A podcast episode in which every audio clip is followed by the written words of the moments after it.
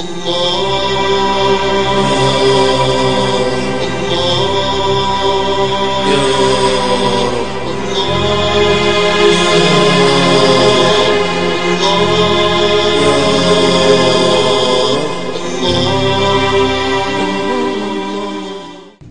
alaykum wa rahmatullahi wa barakatuhu. In the name of Allah, the most gracious, the most merciful. All praise is glorification be due to Allah, the sustainer of the heavens and the earth. By Allah subhanahu wa ta'ala, Allah subhanahu wa ta'ala ከጎደለው ባህሪያቶች ያጠራሉ አምላካችን አላህ ቅዱስ ፈቃዱ ከሆነ ዛሬ የምንመለከተው ሳይንስ እና እስላም በሚለው ርዕስ ስር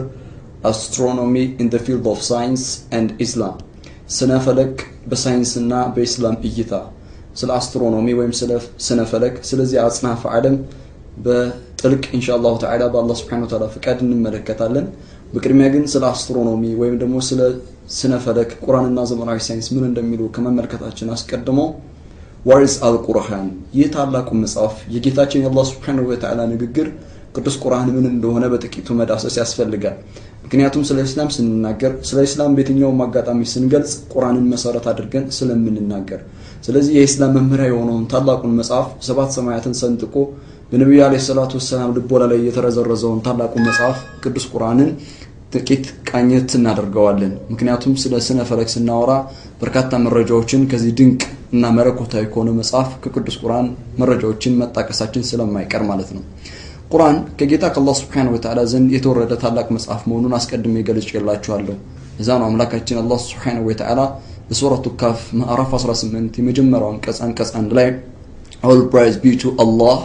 ምስጋና ለአላህ የተገባው ይሁን who has sent down his books upon his servant በባሪያው ላይ መጽሐፍን ላወረደው was not made in therein any crookedness በመጽሐፍ ውስጥ ምንም አይነት ጥመት ላላደረገበት ጌታ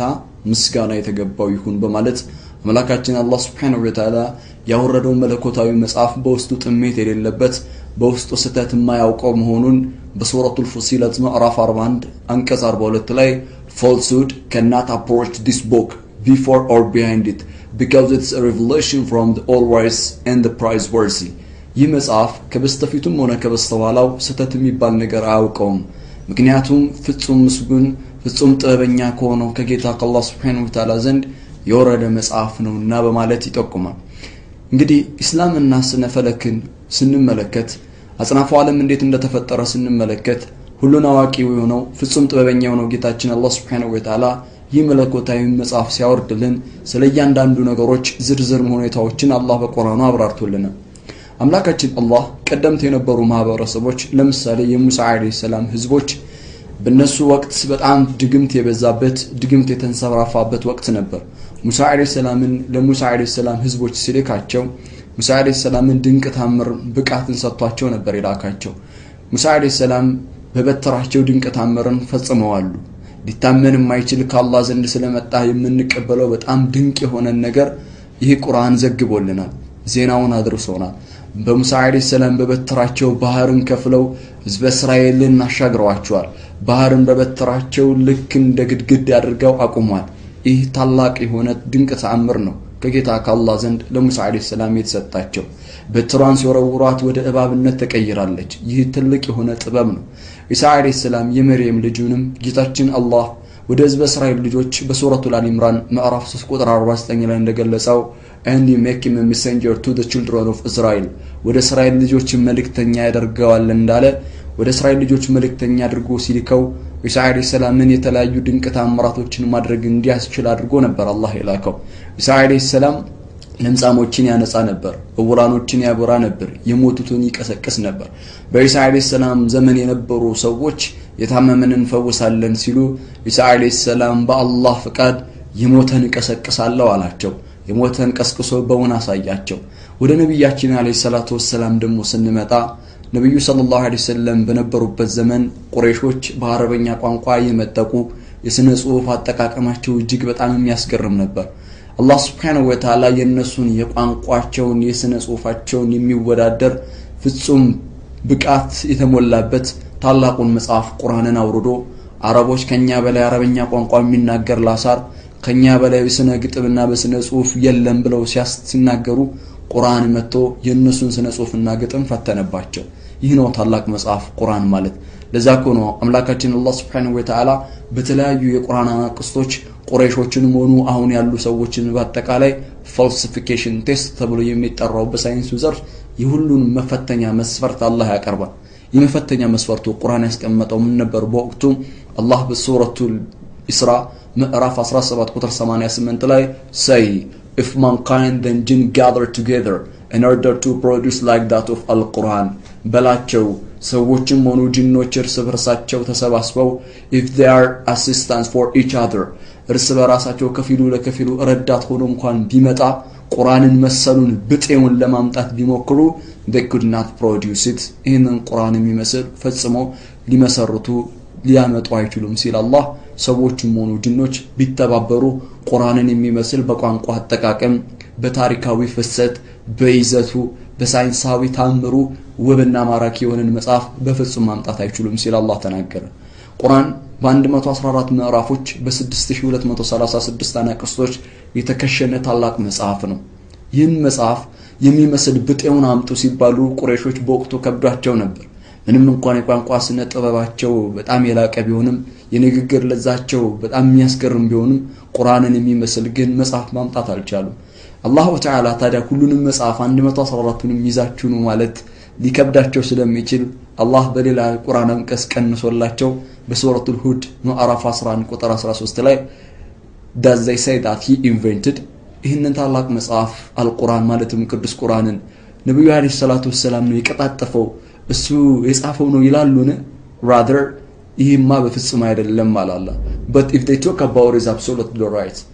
call them to invent like he had invented እሱ ከጣጥፎታል ብለው እንደሚያስቡት አይነት የተከታተፈን መጽሐፍ እስቲ 10ን ሱራ 10ን ምዕራፍ ብቻ ይዛችሁ ነው ባላቸው አላህ ይሄንንም ማምጣት አልተሳናቸው አልቻሉ አላህ ሱረቱል ሁድ ምዕራፍ 11 ቁጥር 13 ላይ 10ን የቁርአን ምዕራፍን ይዛችሁ ነው ሲላቸው ይሄንን ማድረግ እንዳልቻሉ ሲያውቅ ጌታችን አላህ በሱረቱል በቀራ ምዕራፍ 2 ከቁጥር 23 እስከ 24 በሱረቱል ዩኑስ ምዕራፍ 10 ቁጥር 38 ላይ እንዲህ አላቸው ሱረቱል በቀራ ምዕራፍ 2 ከቁጥር 23 እስከ 4 ላይ ያለውን የቁርአን አንቀጽ ወቢ መረጃ አድርጌ ጠቅሰዋለሁ if you are in doubt about that we revealed a book our servant በባራችን በነብዩ አለይሂ ሰላቱ ወሰለም ላይ ባወርነው መጽሐፍ የምትጠራጠሩ ከሆነ ይህ መጽሐፍ የነብዩ አለይሂ ሰላቱ ወሰለም የእጅ ስራ ውጤት ነው ብላችሁ የምትጠራጠሩ ከሆነ tell them to bring one surah which is like that of al-Quran isti Qur'anin የሚመስል አንዲትን ምዕራፍ አንዲትን ሱራ ይዛችሁ ነው አላችሁ አላህ ከአላህ ውጪ ያለን ኃይላት ተጠቅማችሁ ረዳት ይሆነናል ብላችሁ የምታስቡትን አካል ሁሉ ሰብስባችሁ ቁርአንን የሚመስል አንዲትን ምዕራፍ ይዛችሁ ነው አላችሁ ይሄንን ማምጣት አልቻሉም እንደውም አላህ ሱረቱ በቀራ ምዕራፍ 2 ቁጥር 24 ላይ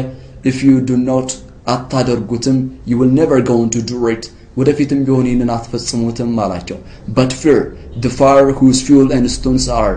ነገር ግን ያቺ ሰዎችና ድንጋዮች መቀጣጣይ የሆነችውን ጀሃነምን ተጠቀቁ because it's prepared for the disbelievers ለካዲያኖች ተዘጋጅታለችና አለ አላህ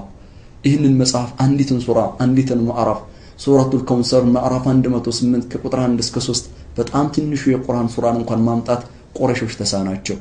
አልቻሉትም ይሄን ማድረግ በፍጹም ካቀማቸው በላይ የሚሆን ነገር ሆነ አላህ ቢባስ ብሎ ሱረቱ ጦር ምዕራፍ 52 ቁጥር 33 እስከ 34 ላይ ምን አላቸው do they say that he invented ይሄንን ታላቅ ታምራዊ መጽሐፍ ቁርአንን እንደው ነብዩ ሰለላሁ ዐለይሂ ወሰለም ነው የቀጣጠፈው ይላሉ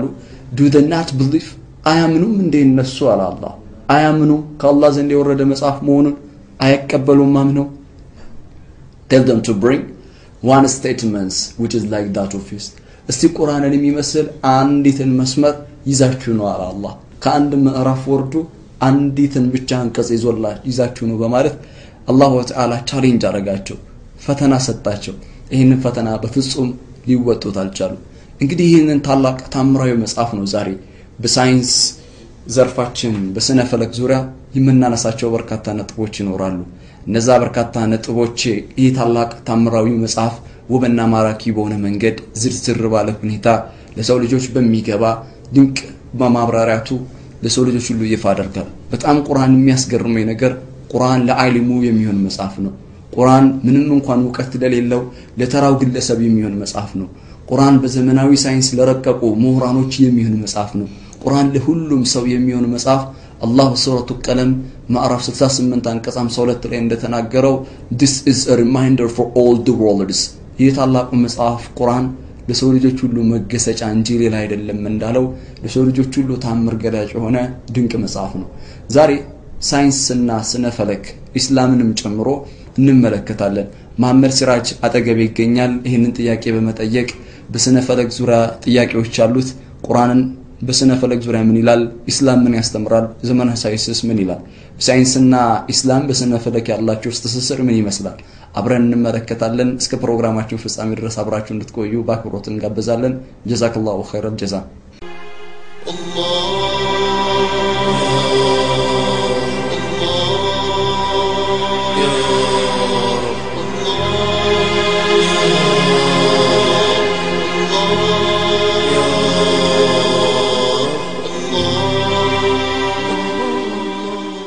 السلام عليكم ورحمه الله وبركاته. وعليكم السلام ورحمه الله وبركاته. ወንድም መሐመድ ሲራጅ በሰነ ፈለክ ዙሪያ እስላምና ሳይንስ የሚያስተምሩትን ለተመልካቾች ለማድረስ ጥያቄዎችን ይዘን እንደመጣ አስቀድሞ በፕሮግራሙ ተመልካቾቻችን ይፋ አድርጌ ነበር። ወደ ጥያቄዎች እንድትገባ ጋብዛለሁ። አመሰግናለሁ። የተለያዩ ጥያቄዎችን ነው ይዤ የመጣሁት ከዚህ ከአስትሮኖሚ ወይንም ከሰነ ፈለክ ጋር የተያዙ ጥያቄዎችን። መጀመሪያ ላይ ግን አንድ ነገር ማለት እወዳለሁ። በተለይ ከዚህ ከቁርአን ጋር በተያዘ ቁርአን የአስትሮኖሚ ወይንም የሰነ ፈለክን ስለ ሳይንስ ለማስተማር ወደ ቁርአን እንዳልሆነና ከዚሁ ጋር በተያዘ ደግሞ የሰው ልጆች የህይወት መመሪያ እንዲሆን የወረደ እንደሆነ መግለጽ እወዳለሁ። ነገር ግን ይሄንን ለማስተማር በመጣበት ጊዜ እነዚህን የአስትሮኖሚ ወይንም የሳይንሱን ዘርፍ በሚመለከት የተለያዩ የቁርአን አንቀጾች ወርደዋልና የኔም ጥያቄዎች ከዚሁ ከሰነፈለክ ሳይወጣ እነዚህን የሚመለከቱ ይሆናሉ። የመጀመሪያው ጥያቄ የሚሆነው የዚህ የአጽናፉን ዓለም አፈጣጠርን በተመለከተ እስላምና ሳይንስ ምን ይላሉ? አንድነታቸውና ልዩነታቸው ላይ በተለይም ደግሞ ተመሳሳይነታቸውስ ምንድነው የሚለውን ጥያቄ ነው ማንሳት የፈለኩትና ይሄን ይመስላል እንደኛው ጥያቄ። እንደነመው ፈላህ መስሩሽስ ተመስመርስፉል ባላህ ስምጅግ በጣም ሩህሩህ እጅግ በጣም አዛኝ በሆኑ አላህ በሱረቱ ፋጢር ማዕራፍ 35 አንቀጽ 13 ላይ there is your lord Allah to him belongs all sovereignty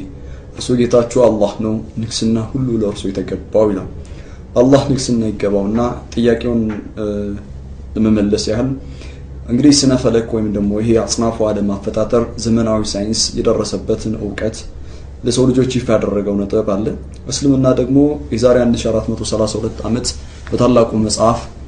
የአጽናፉ ዓለም እንዴት እንደተፈጠረ ጌታችን አምላካችን አላህ ጠቁሞናል።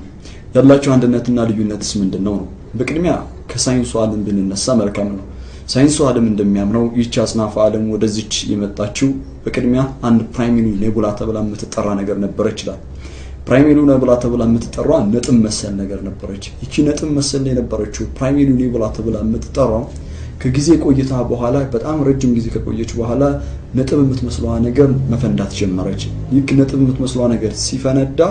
ሰከንደሪ ኔቡላ ተብሎ ይጠራል በሳይንሱ ዘርፍ። ከዛ የተለያዩ ጋላክሲዎች መፈጠር ጀመሩ። ፀሐይ፣ ጨረቃ፣ ሰማይ፣ ምድር፣ ከዋክብቶች፣ ህብረ ቀለም የተለያየ ህብረ ቀለም ያላቸው ከዋክብቶችም በሰማይ ጠፈር መሆን ጀመሩ። አጽናፉ ዓለም የተፈጠረው በእንደዚህ አይነት መንገድ ነው። ይሄ ደግሞ ቲዮሪ ቢግ ባንግ ቲዮሪ ወይም በአማርኛ አብይ ፍንዳታ ተብሎ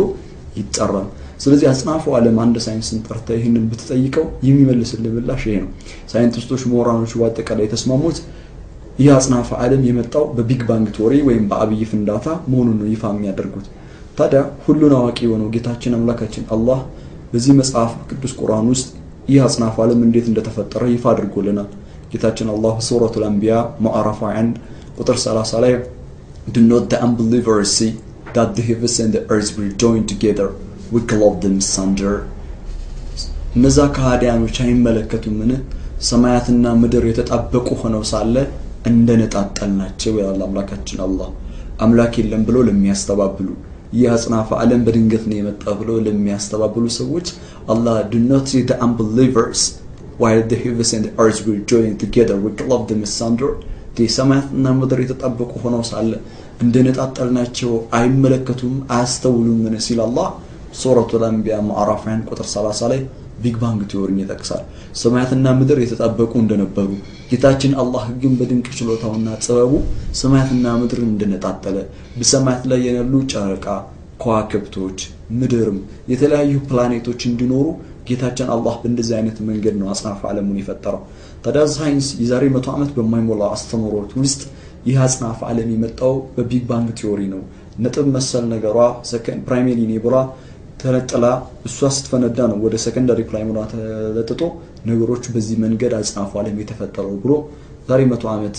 ሳይንስ ይፈጠረው አምላካችን አላህ በታላቁ መጽሐፍ በዛሬ 1432 ዓመት ገልጿል። ፕራይመሪ ይላሉ በፊት ይላሉ ሳይንቲስቶች there is like a gas mass before the creation of the galaxy ጋላክሲዎች ከመፈጠራቸው በፊት ፀሐይ ጨረቃ ከዋክብት ምድርም የተለያዩ ፕላኔቶችን ከመፈጠራቸው አስቀድሞ there is a kind of gas መሰል ነገር ነበረች ይላሉ። ነጥብ መሰል ነገር ነበረች የሚሉትን gas መሰል ነገር ነበረች ብለው ያስተምራሉ። ባውን ግን ዘመናዊ ሳይንስ የደረሰበት ደግሞ ይሄንን ያ ሳይንስ አስተሳሰብ ጋዝ መሰል ነበረች የሚለው አጠቃቀም የበለጠ ጭስ መሰል ነበረች የሚለው አጠቃቀም የበለጠ appropriate word ነው ተስማሚው ቃል ነው በማለት ሳይንስ ይገልጻል። ለዛ ነው አምላካችንም አላህ ሱረቱል ፉሲለት 41ኛው ማዕራፍ 41 ቁጥር 11 ላይ አላህ ምን ይላል? Moreover he directed himself towards the heaven while it was smoke and said to the earth, come willingly or unwillingly. Both of them, the heavens and earth, said, we have come willingly in obedience. ወደ ሰማይም ጭስ ሆና ሳለ በርግጥ አሰበ ይላል አላህ። ወደ ሰማይም ጭስ ሆና ሳለ በርግጥ አሰበ ለሰማይም ለምድርም ፈቅዳችሁም ሆነ በግዳችሁ ኑ አላቸው። ሰማይም ምድርን ታዛዦች ሆነን ፈቅደን በርግጥ መጣን አሉ ይላል ሱረቱ ፉሲለት ምዕራፍ 41 ቁጥር 11 ላይ። እዚህ ቁርአን አንቀጽ ላይ ጌታችን አላህ ዱኻን ጭስ መሰል ሆና ሳለ ሰማይን አሰበ ብሏል። ጭስ መሰል ነገር እንደነበረች ዱኻን ስሞክ ወይም ጭስ መሰል እንደነበረች ነው ጌታችን አላህ የጠቀሰው መጀመሪያ ላይ። ዘመናዊ ሳይንስም ጋዝ መሰል ነበረች before the creation of galaxy ጋላክሲዎች ከመፈጠራቸው በፊት የሚለውን አስተሳሰብ አርሞ ጭስ መሰል ነገር ነበረች በማለት ነው አሁን ይፋ ያደረገው። አምላካችን አላህም በቁርአኑ ይህንን ገልጿል። አጽናፈ ዓለም በጥቅሉ በቢግ ባንግ ቲዮሪ ወይም በአብይ ፍንዳታ መፈጠሩን ሳይንቲስቶች ያምናሉ። ሳይንቲስቶች ከፊሎቹ ያልደረሱበት ይህ አጽናፈ ዓለም መቼ ነው የተፈጠረው፣ ይህ አጽናፈ ዓለም ማን ነው የፈጠረው በሚለው ላይ ልዩነት አላቸው እንጂ ወይም ደግሞ ማን ነው የፈጠረው የሚለውን አንዳንድ ሳይንቲስቶች በትክክል አላወቁትም። በአጋጣሚ ነው የመጣው ይበሉ እንጂ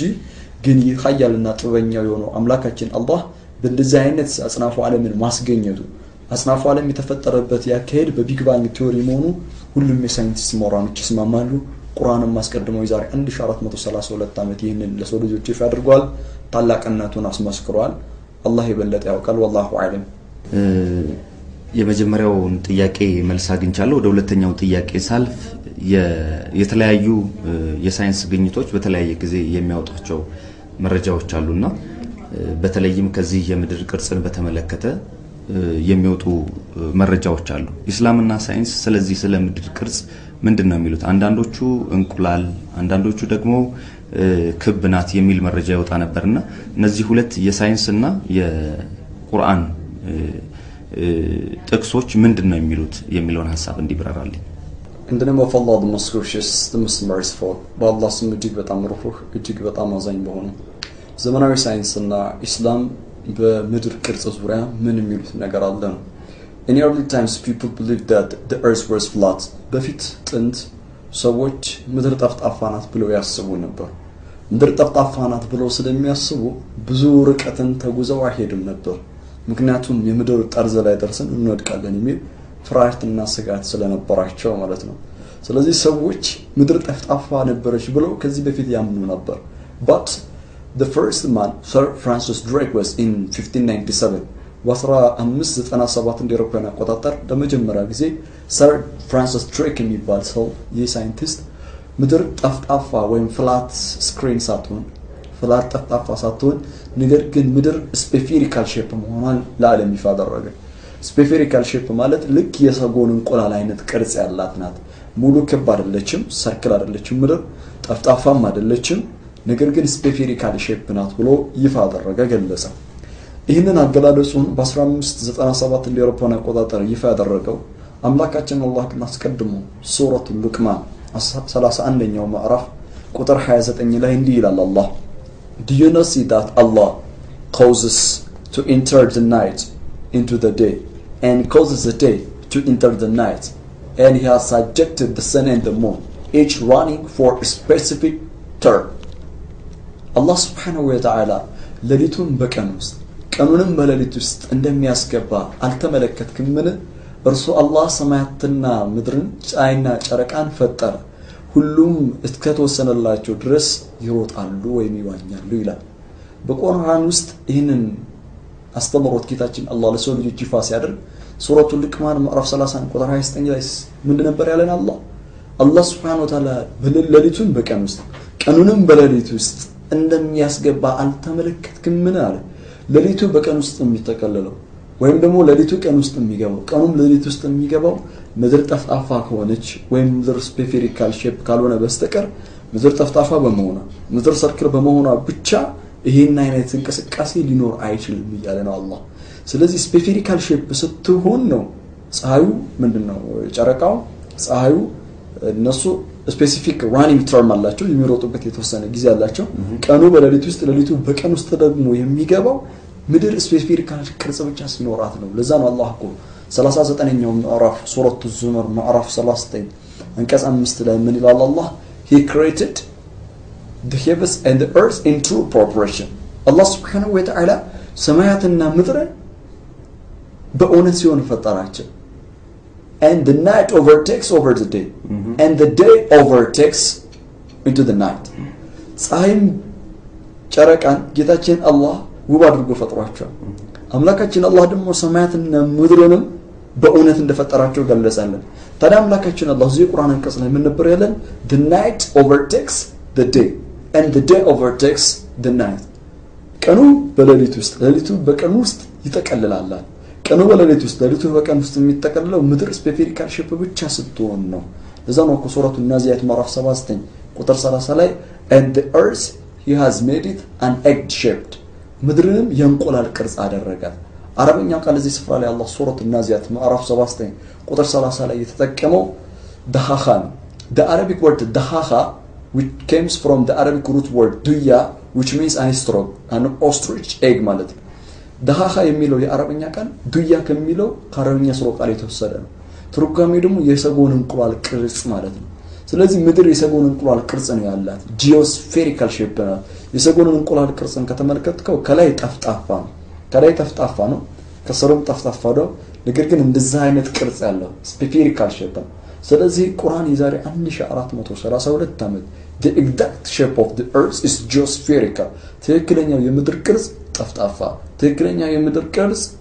ክብ ሳይሆን ጂኦስፌሪካል ሼፕ ነው በማለት በሱረቱ ልቅማን ምዕራፍ 30 ቁጥር 29 በሱረቱ ዙመር ምዕራፍ 39 ቁጥር 5 በሱረቱ ናዚያት ምዕራፍ 79 ቁጥር 30 ላይ ይፋ አድርጓል ትክክለኛው የእስላም አስተምህሮት ይሄ ነው ዘመናዊ ሳይንስን በቅርብ የደረሱበት አስተምህሮቱ ይሄንን ነው አላህ ይበለጥ ያውቃል አላህ ነው ስፔስ አላሁ አለ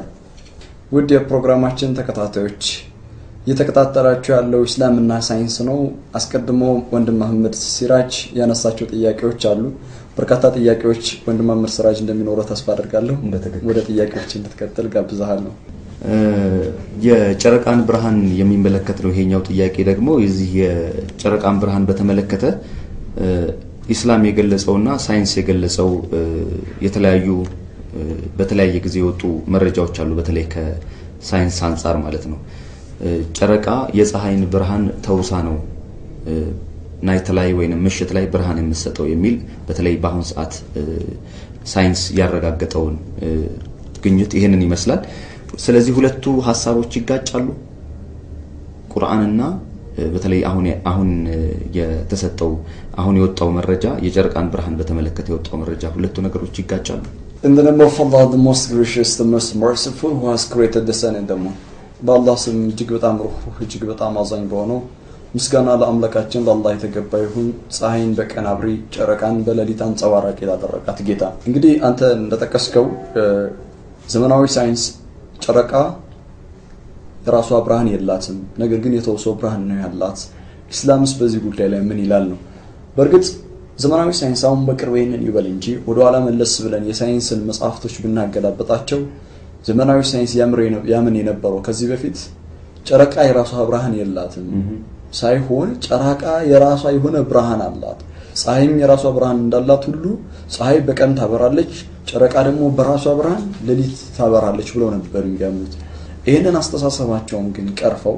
ጨረቃ የራሷ ብርሃን ሳይሆን እንደ ፀሐይ ያላት ጨረቃን ቀን ፀሐይ በመታበራው ብርሃን ከፀሐይ የሚመጡ ጨረሮችን ነጸብራቅ ንዝታን ነጸብራቆች በአጠቃላይ ብርሃኖች ቀን ተሰበሰባቸዋለች ጨረቃ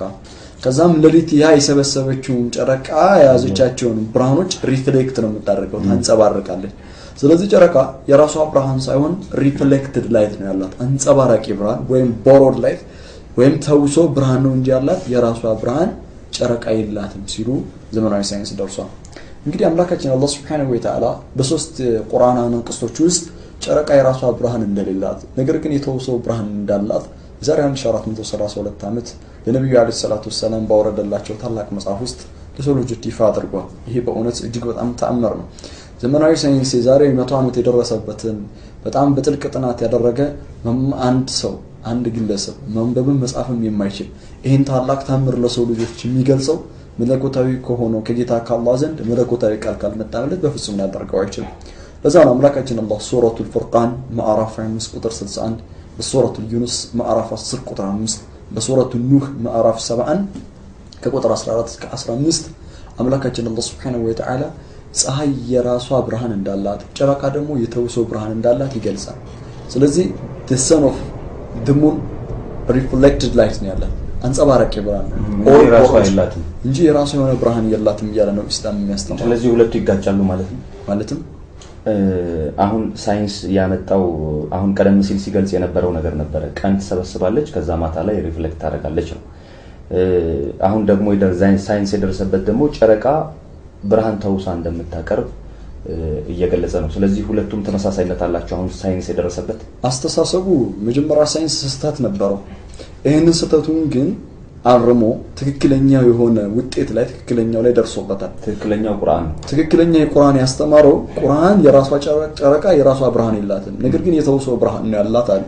ዘመናዊ ሳይንስ ደግሞ ጨረቃ የራሷ ብርሃን እንጂ የተውሶ ብርሃን እንዳልነበራት ነበር የዛሬ 100 ዓመት ሲገልጽ የነበረው ያን የተሳሳተውን አስተሳሰቡን ቀርፎ ቁርአን ከሚያስተምረው ጋር መጸጋብር ፈጥሮ ትክክለኛው ጨረቃ የተውሶ ብርሃን እንጂ ያላት የራሷ ብርሃን የላትም ሲል ከቁርአን ጋር ማች አድርጓል ተስማምቷል ቁርአን የገለጸውን አሁን ዘመናዊ ሳይንስ በቅርቡ ዛሬ 100 ዓመት ደርሶበታል ለዛም የመጽሐፍ ታላቅ ነው ምልህኮ የመጽሐፍ ታምር ነው የታምራቶች ሁሉ ታምር ሆነ ድንቅ መጽሐፍ ነው ምልህ ዘመናዊ ሳይንስ በቅርቡ የደረሱበት ነጥቦች የዛሬ 1432 ዓመት አስቀድሞ መግለጹ ነው ድንቅ በቃቱ ወደ ነጥባችን ስንመለስ ጨረቃ የራሷ ብርሃን እንደሌላት አላህ Subhanahu wa ta'ala በሶስት የቁርአን አንቀጾች ጠቅሷል አስቀድሞ ሱረቱ ፍርቃን 5:61 ላይ ሱረቱ ዩኑስ ምዕራፍ 10 ቁጥር 5 ሱረቱ ኑህ ምዕራፍ 7 ቁጥር 14 እስከ 15 እንደተከስኩት ማለት ነው እና አምላካችን አላህ በየትኛውም የቁርአን አንቀጾች ውስጥ ያሰፈረው ለጨረቃ የሰጣት ስም ቀመር ነው በአረብኛ ቀመር ተብሏል ቀመር ዘውትር ቁርአን ውስጥ በተመረከተው ኑር ወይ ሙኒር የሚለው ነው የምትወስደው ኑር ወይ ሙኒር ማለት ደግሞ borrowed or reflected light የተውሶ ብርሃን ወይም ደግሞ አንጸባራቂ ብርሃን ማለት ነው ኑር ወይ ሙኒር ለፀሐይ ደግሞ የሰጣት ስያሜ ሸምስ ነው ሸምስ ለፀሐይ የተሰጣት ስያሜ ነው ሸምስን ደግሞ በየትኛው ማጋጣሚ ቁርአን ውስጥ ሙኒር ወይ ኑር ተብሎ አይጠራም ምክንያቱም ሸምስ ኑር ወይ ሙኒር ከተባለ ፀሐይ አንጸባራቂ ብርሃን እንጂ ራሱ ብርሃን የለውም ማለት ነው ነገር ግን ቁርአን ውስጥ ሸምስን አላህ ወተዓላ ምንድነው የሰጠው ለሸምስ ወይ ለጨረቃ ሲራጅ ወይ ወሃጅ ወይ ዱያን ያደረገው ሲራጅ ወይ ወሃጅ ወይ ዱያ ማለት ደግሞ አብሪ ማለት ነው የተውሶ የሌለው የራስ የሆነ ብርሃን ያለው እንደማለት ነው ብሌዚንግ ፋየር ነው የራስ የሆነ ብርሃን ያለው ስለዚህ ጨረቃ የራሷ ብርሃን እንደሌላት የተውሶ ብርሃን እንዳላት ቁርአን አስቀድሞ የዛሬ 1432 ዓመት ለሰው ልጆች ገልጿል ዘመነ ሳይንስም የዛሬ 100 ዓመት ጨረቃ የራሷ ብርሃን ሳይሆን ያላት የተውሶ ብርሃን እንዳላት ገልጿል ስቲል አንዳንድ መጽሐፍቶች አሉ የተጻፉ መጽሐፎች ጨረቃ የራሷ ብርሃን ነው ያላት የሚል ነገር ግን ሳይንስ ይሄንን ነገር ይቃወማል ቁርአን ጋር ይስማማል በነገራችን ላይ ይሄንን ቁርአንና ዘመናዊ ሳይንስን ለሰው ልጆች ስናስተምር በሚዲያም የሚከታተሉን ወንድሞችና እህቶች አንድ ነገር እንዲገነዘቡልን ፈልጋለሁ እኛ እስላምን በሳይንስ እየመዘን ነው አይደለም ያለው እስላም በሳይንስ አይመዘንም ሳይንስ ግን በእስላም ይመዘናል ስለዚህ እየተሰራ ያለው ሳይንስ በእስላም እየተመዘነ እንጂ እስላም በሳይንስ እየተመዘነ እንዳልሆነ ተመልካቾች እንዲገነዘቡልኝ ፈልጋለሁ አላህ አውቃል والله አለ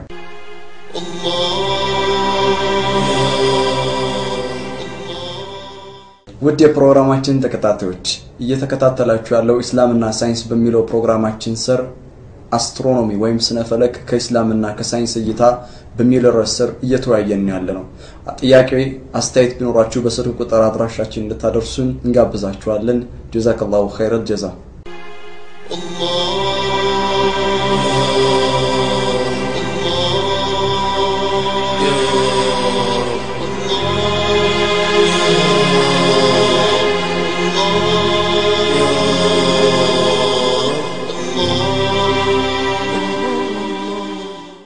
የፕላኔቶችን ሽክርክሪት በተመለከተ ፀሐይን ጨምሮ ማለት ነው እስላምና ሳይንስ ያላቸው አንድነትና ልዩነት ምንድነው ከዚህ ከፕላኔቶች ሽክርክሪት ጋር በተያያዘ እንደነባው ፈላህ ደምስ ኮምፓሽኔት ደምስ መርሲፉል በአላህ ስም እጅግ በጣም አዛኝ በሆነው the sun rotates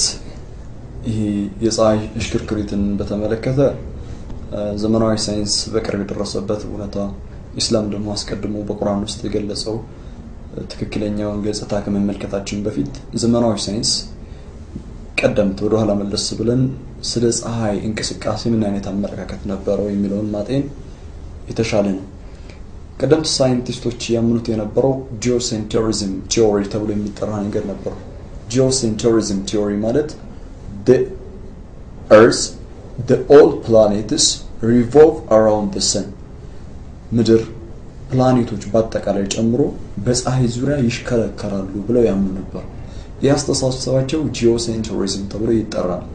ይህ ጂኦሴንትሪዝም ተብሎ የሚጠራው አስተሳሰብ በሁለተኛው መቶ ክፍለ ዘመን ጀምሮ እስከ 16ኛው መቶ ክፍለ ዘመን እስከ ኮፐርኒከስ ድረስ ደርሶ ነበር። ይሄ አመለካከት ማለት ነው ፀሐይ የማትንቀሳቀስ ስቴሽነሪ ናት።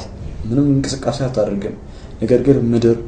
ሌሎች ፕላኔቶች በአጠቃላይ ግን በፀሐይ ዙሪያ ፀሐይን ይሽከረከራታል ፀሐይን ይዞራታል ብለው ያስባሉ። ያስተሳሰባቸው ጂኦሴንትሪዝም ነበር። 16ኛው ክፍለ ዘመን ኮፐርኒከስ ላይ ያስተሳሰብ ተቀየረና ፀሐይን ምድር ሌሎች ፕላኔቶች በእርግጥ ይዞራታል ነገር ግን ሌሎች ፕላኔቶች ምድርንም ጨምሮ በፀሐይ ዙሪያ መሽከርከር ብቻ ሳይሆን በራሳቸው ዛቢያም ላይ ይሽከረከራሉ። ምድርም በራሷ ዛቢያ ላይ ሌሎች ፕላኔቶችም በራሳቸው ዛቢያ ላይ ይሽከረከራሉ እንዲሁም ምድርም ሌሎች ፕላኔቶችም ደግሞ በፀሐይ ዙሪያ ላይ ይሽከረከራሉ ብለው አስተሳሰቡን ለዓለም ይፋ አደረጉ። እስካሁንም ግን ፀሐይ የማትንቀሳቀስ ነበረች እንደነሱ አገላለጽ። አሁን ዘመናዊ ሳይንስ ግን የደረሰው ከፊት በፊት የተናገሩት ጂኦሴንትሪዝም ተብሎ የሚጠራው ቲዮሪ ይሁን ማለትም ምድርንና ሌሎች ፕላኔቶች ጨምሮ በፀሐይ ዙሪያ ይሽከረከራሉ እያንዳንዱ ምድርም ሆነ ሌሎች ፕላኔቶች በአጠቃላይ በራሳቸው ዛቢያ ይሽከረከራሉ ፀሐይም ግን ራሷ በራሷ ዛቢያ ላይ ትሽከረከራለች። ፀሐይ ስቴሽነሪ አይደለችም ቋሚ አይደለችም እስከተወሰነላት ጊዜ ማብቂያ መቆሚያ ስፍራ አላት ማብቂያ መቆሚያ ጊዜ አላት እስከዛ ጊዜ ፀሐይን ትንቀሳቀሳለች ብለው ፀሐይ አትንቀሳቀስም ይሉት የነበረው አስተሳሰብ ተቀርፎ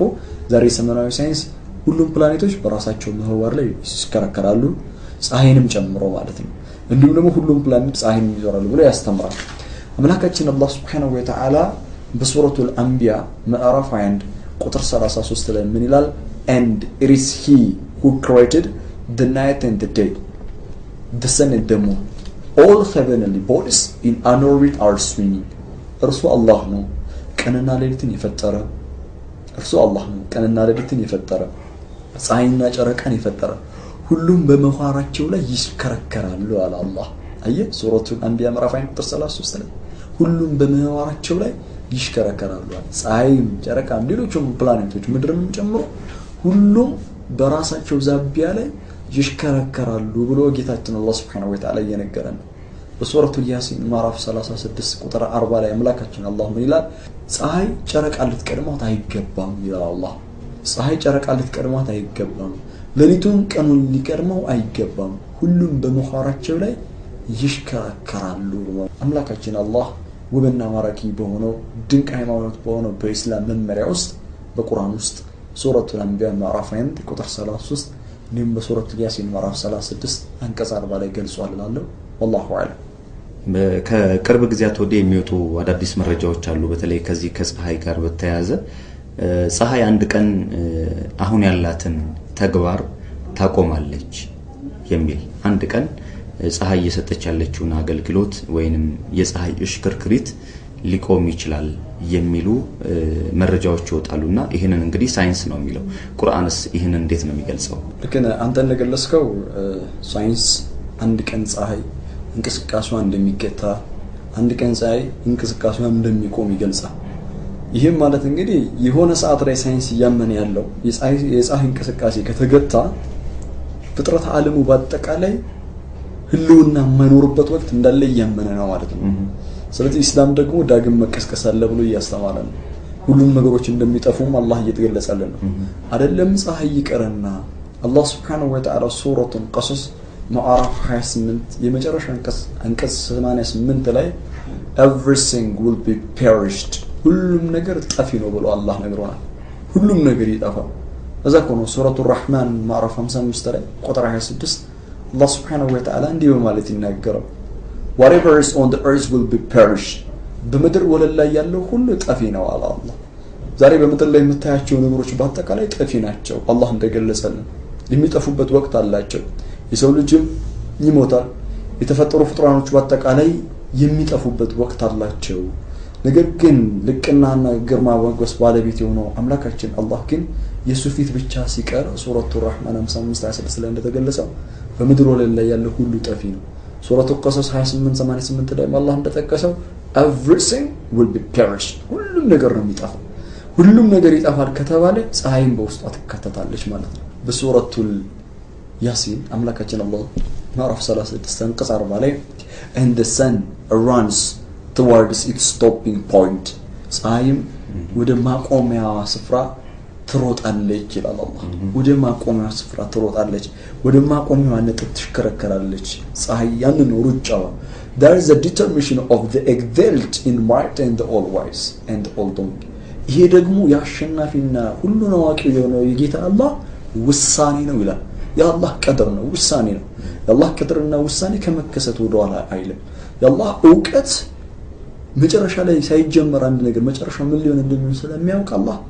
ፀሐይውን ወስኖባታል። የሆነ ወቅት ላይ የምትገታበት የምትቆምበት ፀሐይ ቆመች ከሆነ ደግሞ ፀሐይ የምትጠፋበት ወቅት ካለ ደግሞ ያለ ፀሐይ ህይወት የለም። ህልውናው የሚኖራቸው ብዙ ነገሮች በአጠቃላይ መቆም ነው የሚጀምሩት። ስለዚህ ፀሐይ አንድ ቀን አላህ Subhanahu wa ta'ala እንደተጠቀሰ እንደምትቆም ነው እየገለጸልን ያለው። ከዚሁ ምላሽ ሳንወጣ ከዚህ ከፀሐይ ብርሃን ከፀሐይ ግርዶሽ ጋር የተለያየ ጊዜ የሚወጡ መረጃዎች አሉ። የፀሐይ ግርዶሽ መከሰት ግን እኔ አሁን ማንሳት እንዲብራራልኝ የፈለኩት ምንድነው የዚህ የፀሐይ ብርሃን ጥቅምን በተመለከተ እንግዲህ አንተ የምትኖርበት አካባቢ ላይ አንድ ቀን ውሃ ቢቋረጥ ሊከሰት የሚችለው ነገር አስብ። ገላ መታጠብ፣ ልብስ ማጠብ፣ ሌሎች ነገሮች ሊቆሙ ይችላሉና የፀሐይ ብርሃን ቢቋረጥ በተለይ ከዚህ ከአትክልት ሌሎችኛ ምን መገባቸው ነገሮች ከማብቀል ጋር በተያያዘ የፀሐይ ብርሃን ወሳኝነት እንደሆነ ይጠቀሳልና እስቲ የተወሰነ ማብራሪያ ያሰጥበት እዚህ ሐሳብ ላይ። በሳይንስ ዘርፍ ፎቶሲንተሲስ የሚባል ነገር አለ። አንድ አትክልት ሆኖ መብቀል የሚችለው በዋነኝነት የፀሐይን ብርሃን ሲያገኝ ነው። ከፀሐይ የሚገኘው ኢነርጂ ነው አትክልት ሆኖ እንዲዘጋጁ የሚያደርጋቸው ብሎ ያስተምራል። ስለዚህ ውሃ የፀሐይ ብርሃን እነዚህ ሐመድ ማለት ክሎሮፊል እንዲፈጠር የሚያደርግ ነገር አንደኛ ኢነርጂ ፀሐይ ነው። ፀሐይ የለችም ማለት አትክልቶች አይኖሩም። አትክልቶች አይኖሩም ማለት ደግሞ እንስሳቶች አይኖሩም። እንስሳቶች አይኖሩም ማለት ደግሞ የሰው ልጅ መኖር አይችልም። ምክንያቱም የሰው ልጅ እንስሳውንም አትክልቱንም ይመገባል። አትክልቱን እንዳይመገብ በፀሐይ አማካኝነት አትክልት የለም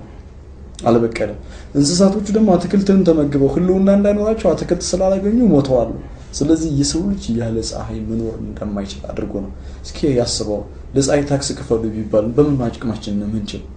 አምላካችን አላህ ምን ያህል እንኳን አዛኝና ቸር ሩህሞኑን መታወቀው በዚህ ነው። ፀሐይን መስለው ነገር ለሁሉም ለሰው ልጆች ሁሉ ሰጥ አማኝ ካህዲ ሙናፊቅ አላለም። ለሁሉም አላህ ይሄንን ታላቅ በረከቱን ሰጥቷል። ፀሐይ ካጊታ ካላህ ዘንድ የተሰጠችን ትልቅ በረከት ጸጋናት ስለ ጸሐይ ማውራት ለዛኮ ነው አላህ ሱረቱ ኢብራሂም ማዕራፍ 14 ቁጥር 34 ሱረቱ ነህል ማዕራፍ 16 አንቀጽ 18 ላይ if you count the favors of Allah you could not go to enumerate it ያላህ Subhanahu wa ta'ala ጸጋ ብትቆጥሩት አዘልቁትም ወላ ስለዚህ ጸሐይ ትልቅ ጸጋናት ያላህን ጸጋ ደግሞ ተቆጥሮ አይዘለቅ በሰው አቀም አይቻልም እዛ ነው ሱረቱ ፋቲር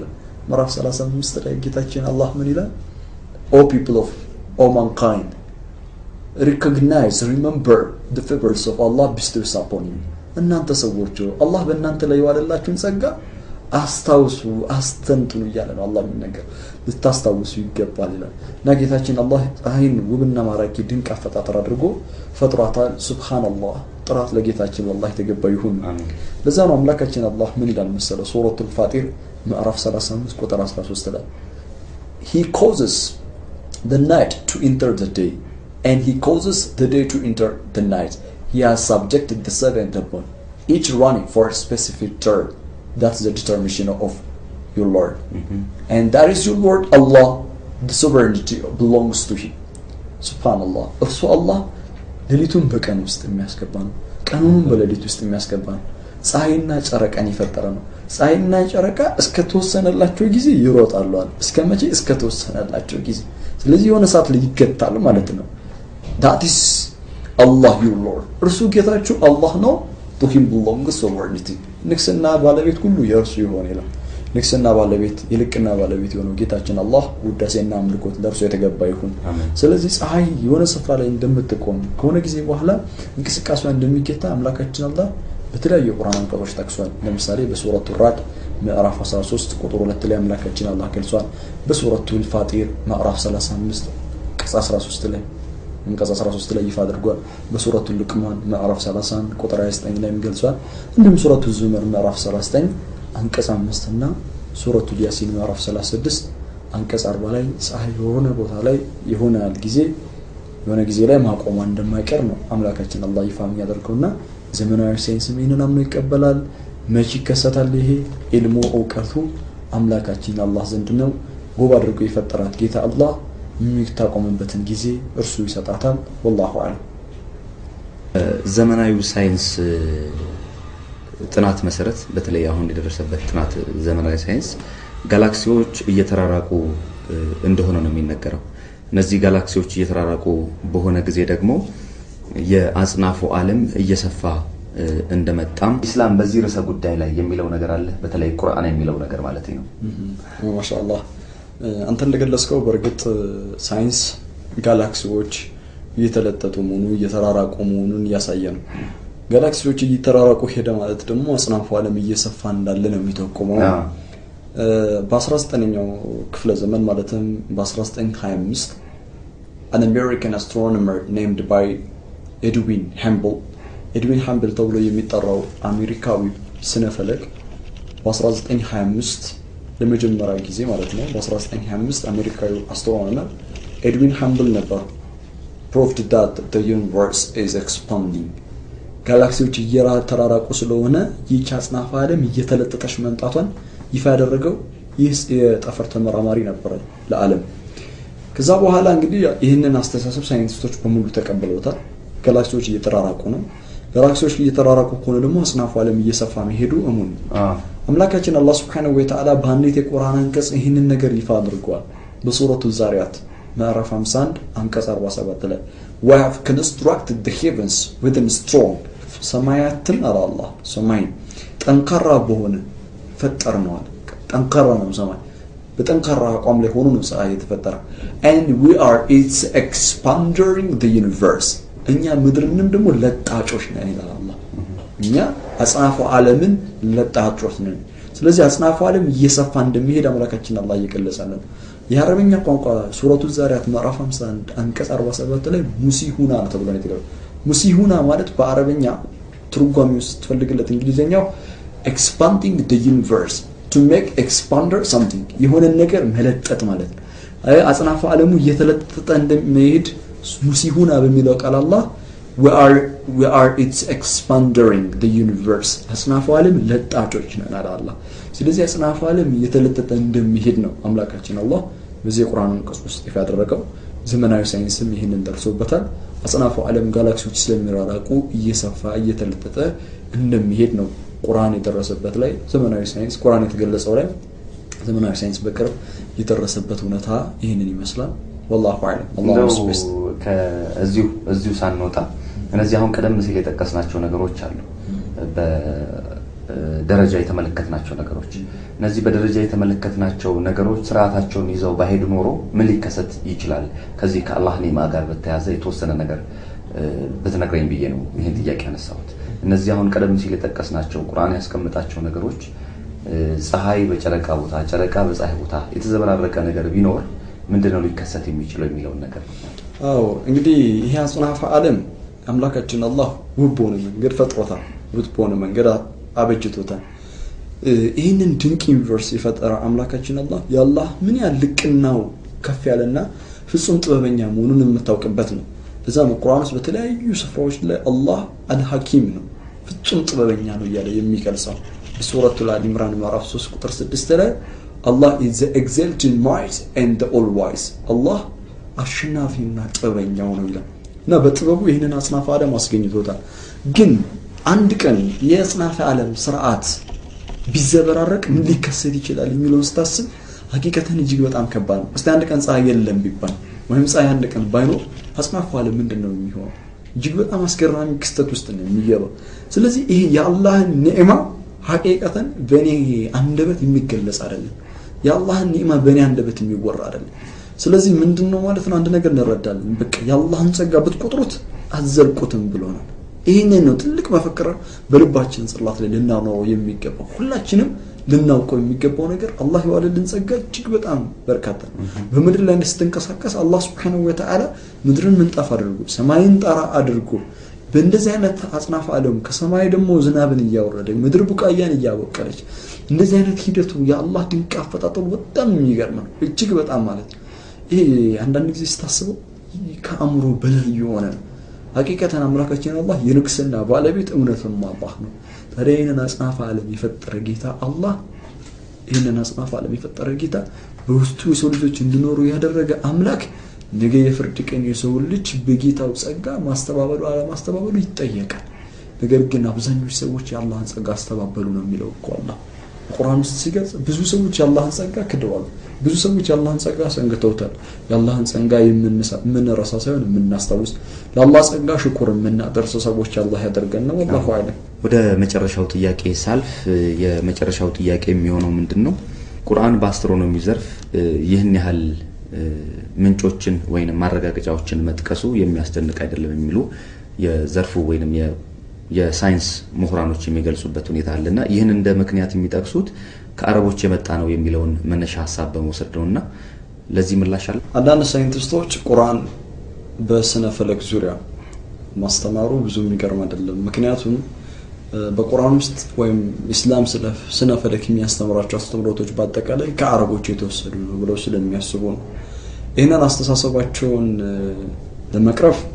በቀላሉ አንድ ነገር መታወቅ መቻል አለበት አረቦች ነብዩ መሐመድ አለይሂ ሰላቱ ወሰለም ከመንጣታቸው በፊት አረቦች ዓለም ላይ የሚታወቁት በመናቸው ነው እንደነ ግሪክ እንደነ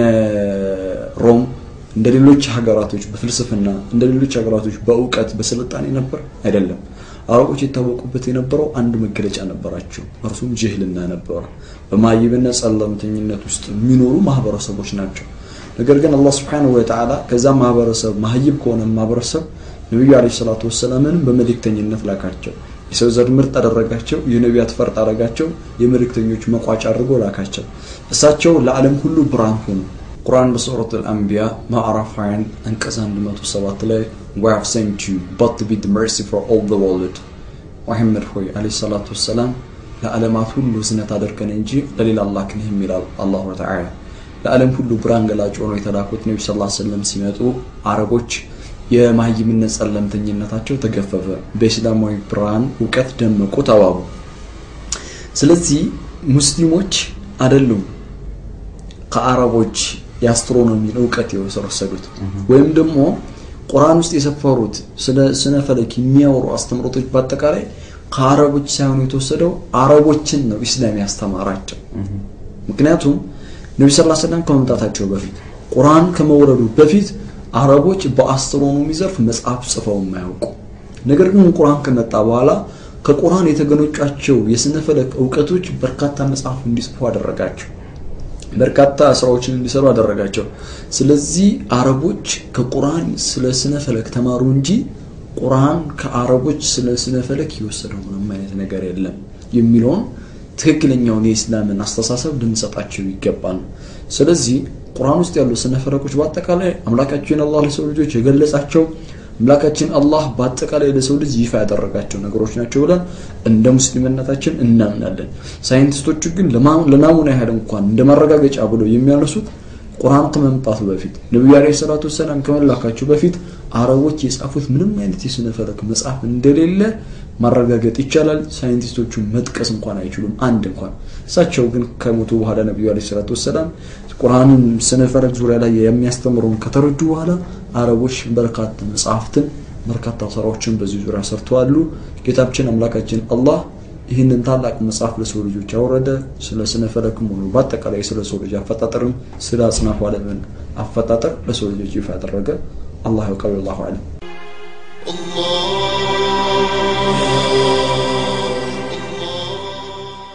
ወዲ ፕሮግራማችን ተከታታዮች እስካሁን ተከታተሉት የነበረው እስላምና ሳይንስ ስለ ስነ ፈለክ ምን እንደሚሉ ነበር